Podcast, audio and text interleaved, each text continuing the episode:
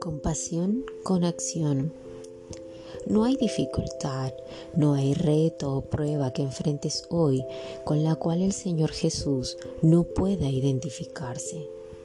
En el momento que experimentamos una dificultad, justo ahí, ya que Él fue tentado en todo conforme a nuestra semejanza.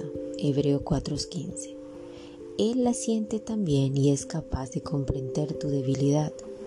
La compasión de Jesús por ti es la misma compasión que Él sintió por la viuda de Naín.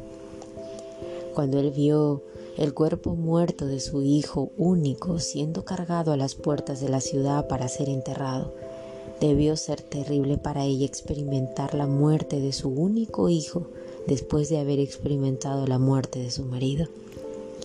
Qué horrible sentimiento de quedarse sola en el mundo sin ningún sentido por la vida y sin ningún apoyo.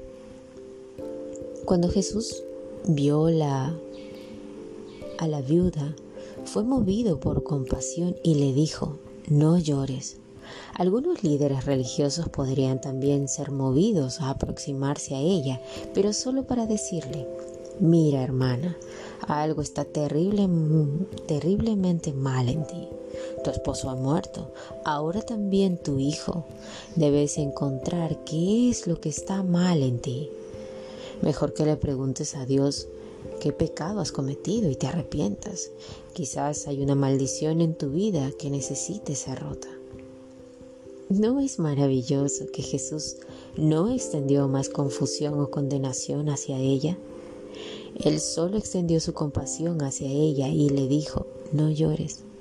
El mismo Jesús también viene a ti cuando estás en momentos de más dificultad y te dice, no llores.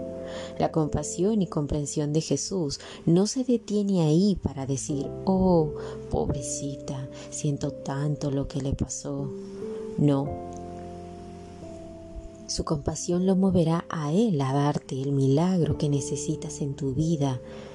Por esta razón, Él resucitó al hijo de la viuda de Naín, volviéndolo a la vida.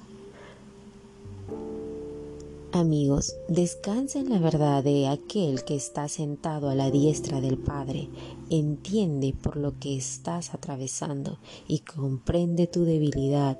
La compasión de Jesús hacia ti hace que Él respire vida en tu situación muerta y que haga cambiar para tu bien.